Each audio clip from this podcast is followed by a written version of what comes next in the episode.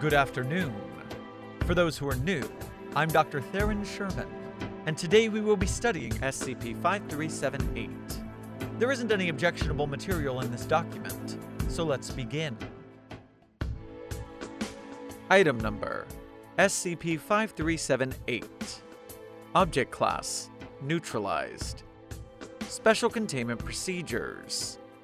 S C P fifty-three seventy-eight A and S C P fifty-three seventy-eight B were kept in a small enclosure with soil, rocks, and various flora. They were fed four raisins per day and had their container cleaned every week. Description: S C P fifty-three seventy-eight is the designation for two sapient ladybird beetles, commonly known as ladybugs, which are referred to as S C P fifty-three seventy-eight A and S C P fifty-three seventy-eight B. Both instances constructed miniaturized versions of man-made structures and objects using natural materials, such as leaves, rocks, and dirt. Addendum one. Below is a list of every recorded structure built by S C P fifty-three seventy-eight A and S C P fifty-three seventy-eight B, as well as the context of their creation. Structure created: a small tent comprised of two propped-up rose leaves. Context: S C P fifty-three seventy-eight A and S C P fifty-three seventy-eight B had just been contained. Structure created: a sleeping bag made of leaf petioles sewn together. Context: S C P fifty-three seventy-eight A and S C P fifty-three seventy-eight B appear to, quote, sleep together within the sleeping bag for eight hours. Structure created: a separate sleeping bag.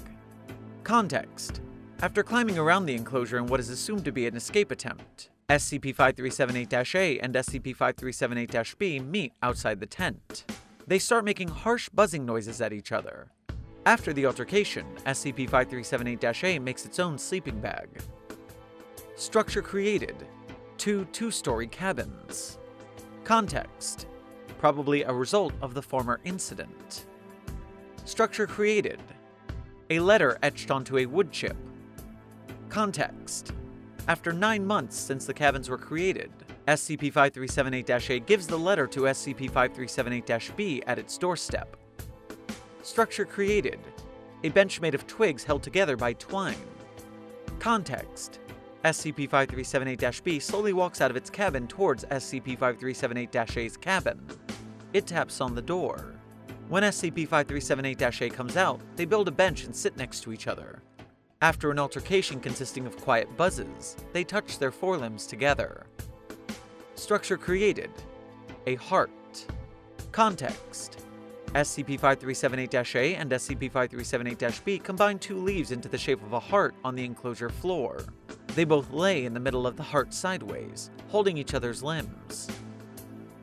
After S C P fifty-three seventy-eight A and S C P fifty-three seventy-eight B were observed to be unmoving for several hours, they were removed from their enclosure. It was confirmed that S C P fifty-three seventy-eight A and S C P fifty-three seventy-eight B had expired, most likely due to old age. Addendum two. Below is the letter mentioned in Addendum one. It was put under a microscope for comprehensiveness. Hello, my sweet rose. My limbs are aching, and the world around me spins uncontrollably. I think this is the end. I'm sorry about the altercation we had long ago. Our jailing here wasn't your fault, and I should have been less harsh. Without you, I have been mournful. I miss your touch, and the fluttering of your wings ringing through my ears. I miss traversing through the blue skies with you at my side. Wherever we were, you made it all the better. I figured, since we are taking our last breaths, we might as well take them together. We shouldn't have to die in isolation. Please, let's talk. Sincerely, Harold.